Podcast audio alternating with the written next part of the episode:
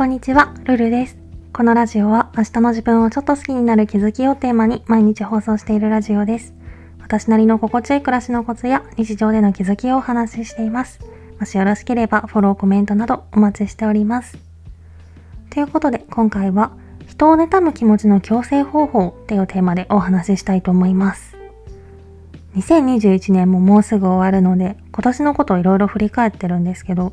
まあ、また占いの話で恐縮なのですが、いろんな占いの本とか YouTube とかで、私っていうか、私の所属する星座の今年のテーマとして、浄化と生産でいらないものを手放しする期間ですっていうことをよく言われてるんですね。なんだけど、私今年何か手放したかって考えた時に、何も手放せてないなって思って。で、私の場合は物っていうよりは思考面で無駄なものが結構今たくさんあるっていうか、それこそ物で例えるならゴミ屋敷みたいな感じになっている自覚があって、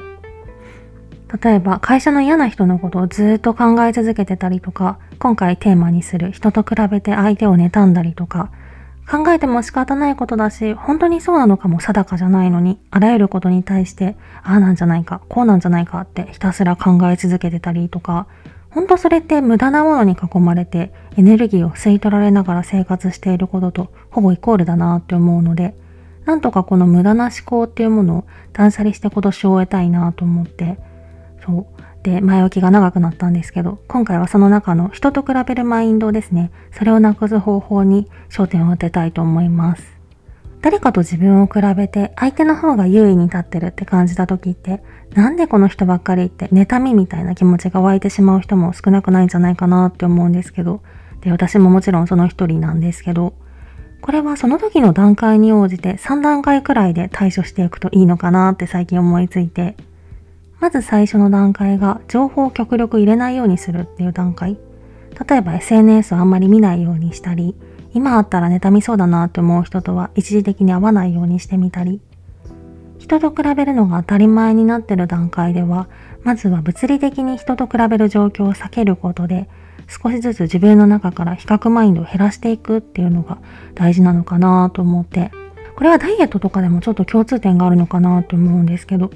私は気を抜くとすぐ食べ過ぎる傾向にあるんですけど、朝から夜まで忙しく動いてたりすると、食べ物のことをあんまり考えることなく、だから特に食べたいって思う欲求と戦うこともなく、気づいたら寝る時間になってたってことが結構あるんですよね。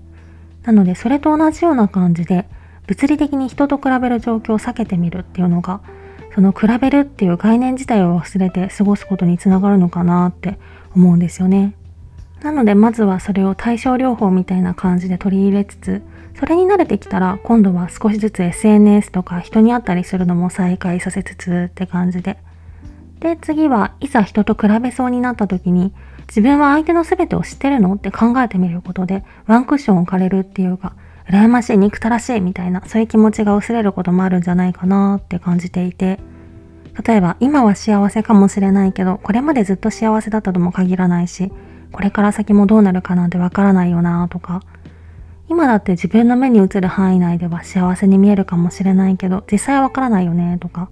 あえてそんなことを考えてみるのも一つなのかなって思ってます。で、最後、この感覚に慣れてきたら、人は人、自分は自分っていう理想的なマインドに持っていけるんじゃないかなと思っていて、ほんとこれが理想ですよね。目の前で自分の持ってないものを手にして幸せそうな人を目の当たりにしても単なる映像にしか映らないっていうか、なので私もこの方法を使って少しずつ感覚を矯正していきたいなと思ってます。まずは物理的に人と比べる状況を避けて、それに慣れたら次はいざ人と比べそうになった時に、自分は相手の全てを知ってるのってワンクッション置く癖をつけるって感じですね。まあ、あと1ヶ月ちょっとの間でどこまで感覚を矯正できるかって感じなんですけど、少しでも習慣ができたらいいなと思います。今回はそんな感じです。レターでの質問感想も絶賛募集中ですので、ぜひお気軽にいただけたら嬉しいです。それではまた次の放送でお会いしましょう。